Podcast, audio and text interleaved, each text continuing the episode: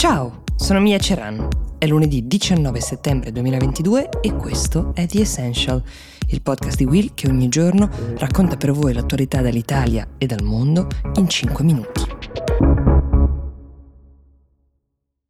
Mentre in Italia si apre la settimana finale di campagna elettorale prima del voto del 25 settembre, vi ricordo tra l'altro um, che Will vi offre diversi strumenti per aiutarvi se siete ancora indecisi, tra questi c'è il tool che si chiama Macchivoto che può indicarvi sulla base dei programmi elettorali ovviamente quale partito, quale candidato si avvicina di più al vostro modo di vedere le cose e tutto questo lo trovate nel link che vedete sotto.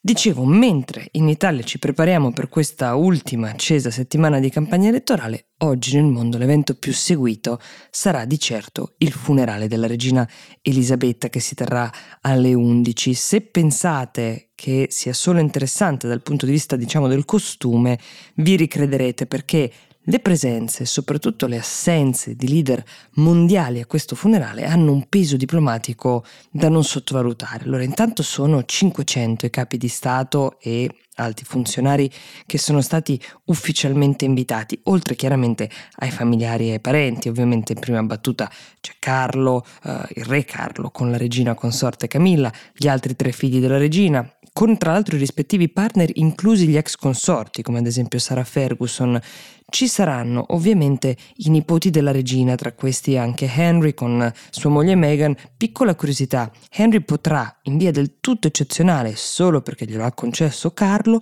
indossare la divisa militare, cosa che non gli era più concessa da quando ha abbandonato il suo ruolo ufficiale nella famiglia reale per andare a vivere negli Stati Uniti con la propria di famiglia. Ma non pensate che siano solo teste coronate, parenti di sangue blu, ci saranno anche quelle poche persone che avevano invece con la regina un legame privilegiato. Tra queste c'è ad esempio Angela Carey, che è la figlia di un portuale di Liverpool, quindi una persona assolutamente comune che per 30 anni è stata l'assistente personale della regina, ma anche la sua più stretta confidente, qualcuno addirittura l'ha definita la sua migliore amica. Torniamo però ai leader internazionali. Allora, per l'Italia ci sarà il nostro Presidente della Repubblica, Sergio Mattarella.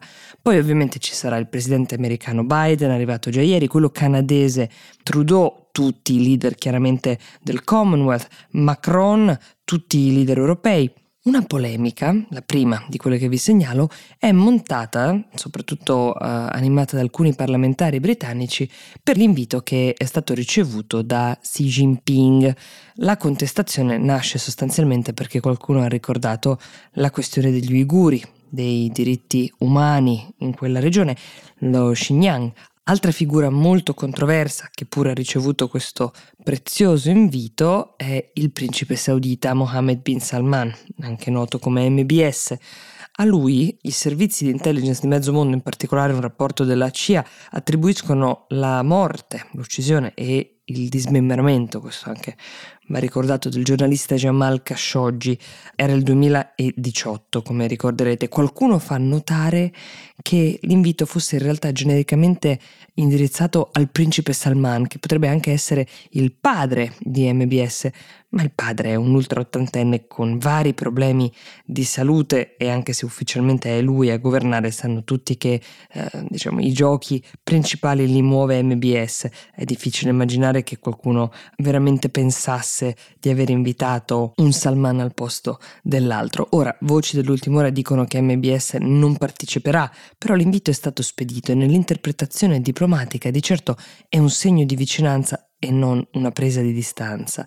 Ecco, non solo il Regno Unito, questo bisogna specificarlo, ha uno stretto rapporto con questa controversa figura di MBS, perché ammesso che si possa soprassedere rispetto a questioni come la libertà di espressione e questioni umanitarie, MBS è visto da buona parte dei paesi occidentali come un prezioso alleato nel Golfo, soprattutto come un alleato più ragionevole, più moderato rispetto all'Iran, che invece si mostra spesso in atteggiamenti piuttosto aggressivi ed espansionistici. Torniamo agli inviti. Con chi sono state prese invece le distanze? Non sono stati invitati i rappresentanti, dai leader ovviamente ad altre figure, di Siria, Venezuela, Afghanistan, con il quale il Regno Unito non ha relazioni diplomatiche integre, diciamo. Così come non è stato invitato nessuno dal Myanmar. Lo sapete, il Myanmar è occupato dal regime militare dopo eh, il colpo di Stato. L'escluso più noto però è senza dubbio Vladimir Putin. Con la Russia infatti le relazioni diplomatiche sono completamente precipitate dopo l'invasione dell'Ucraina, per ragioni analoghe anche dalla Bielorussia. Nessun partecipante arriverà oggi.